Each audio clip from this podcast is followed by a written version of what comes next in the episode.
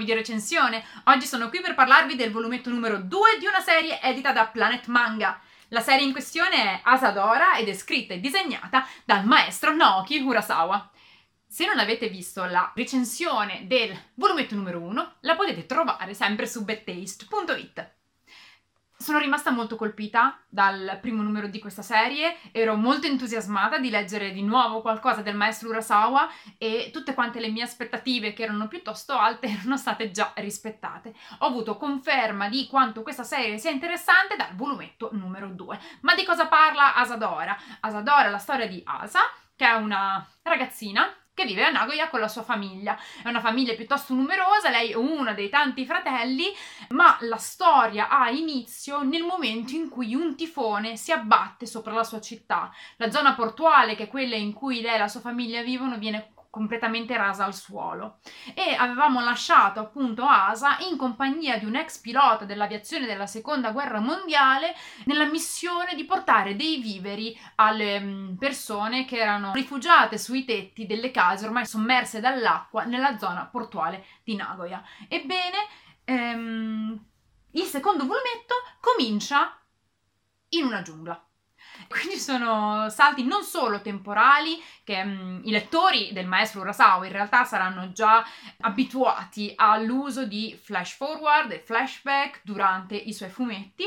Questo secondo numero comincia con un salto anche geografico perché le prime tavole di questo volumetto, che tra l'altro sono splendide tavole a colori, ci portano in una zona piuttosto esotica in compagnia di due scienziati che sono alla ricerca di qualcosa di molto particolare.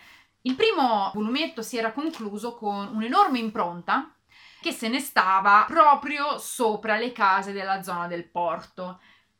Ebbene, anche all'inizio di questo volumetto troviamo un enorme qualcosa ed in particolare un enorme segno di graffi su un albero.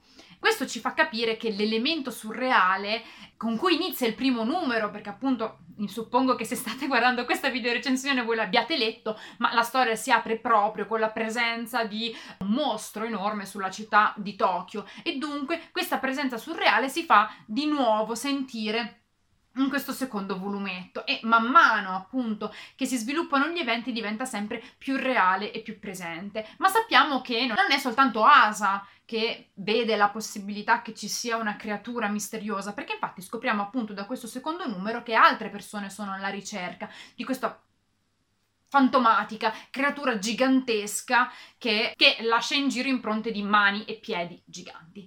Ma dunque si parte nel bel mezzo di una giungla e poi dopo si torna da Asa.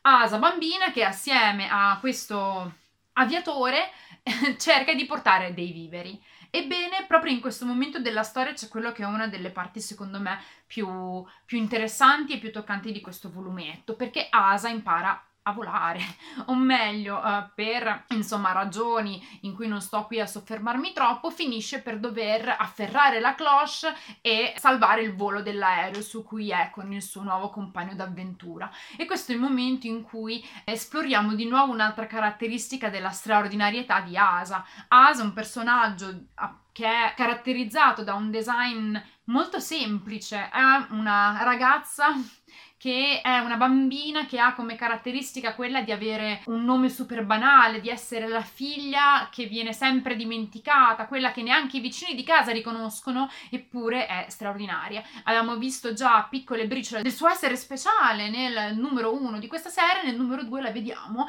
abbracciare la grande passione per il volo e farlo mostrando di avere una dote naturale per questo e una incredibile tenacia. Dopo questo super momento si fa il primo salto un salto fino al 1964 in cui vediamo Asa di 17 anni. E qui ci vengono lasciate tutto quanto un'altra serie di piccoli elementi che ci appunto spianano la strada verso il volume il numero 3 e verso una storia che sembra appunto intrigante per il fatto che c'è un'altra di quelle caratteristiche del maestro Urasawa che rende speciali le sue storie ed è il mescolarsi di storie di quotidianità, con la storia con la S maiuscola, perché appunto, come vi dicevo nella precedente video recensione, il tifone è un evento storico vero e proprio, l'ex aviatore della seconda guerra mondiale ci apre insomma la porta su quello che era il destino degli ex soldati dopo la fine della guerra e quindi abbiamo storia di quotidianità, storia con la S maiuscola e elementi surreali. L'elemento surreale che ancora non è stato mostrato nella sua interezza, ma è presente, è una presenza inquietante in questa avventura, l'avventura di una ragazza super semplice, di una ragazza che spesso e volentieri viene appunto dimenticata per quella che è la sua apparente banalità, che in realtà ha una grandissima tenacia e delle capacità straordinarie. Io non vedo l'ora di leggere anche il terzo volumetto di questa storia. Il mio invito è sempre quello di andare in fumetteria a recuperare il primo numero se non l'avete letto, ma se non avete letto il primo numero non mi chiedo che cosa voi facciate qui in questo video, ma andare a recuperare il secondo volumetto di Asadora. Io vi ringrazio per aver guardato questa video recensione, come al solito vi do appuntamento alla prossima. Ciao Taste!